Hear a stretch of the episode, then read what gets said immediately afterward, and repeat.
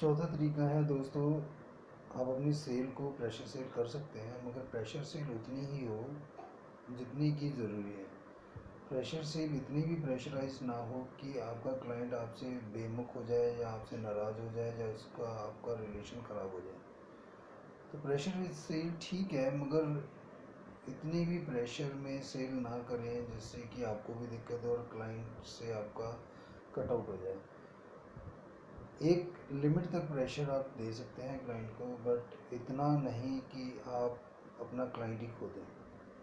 तो प्रेशर्स ठीक है बट इतना प्रेशराइज करना ज़रूरी नहीं है।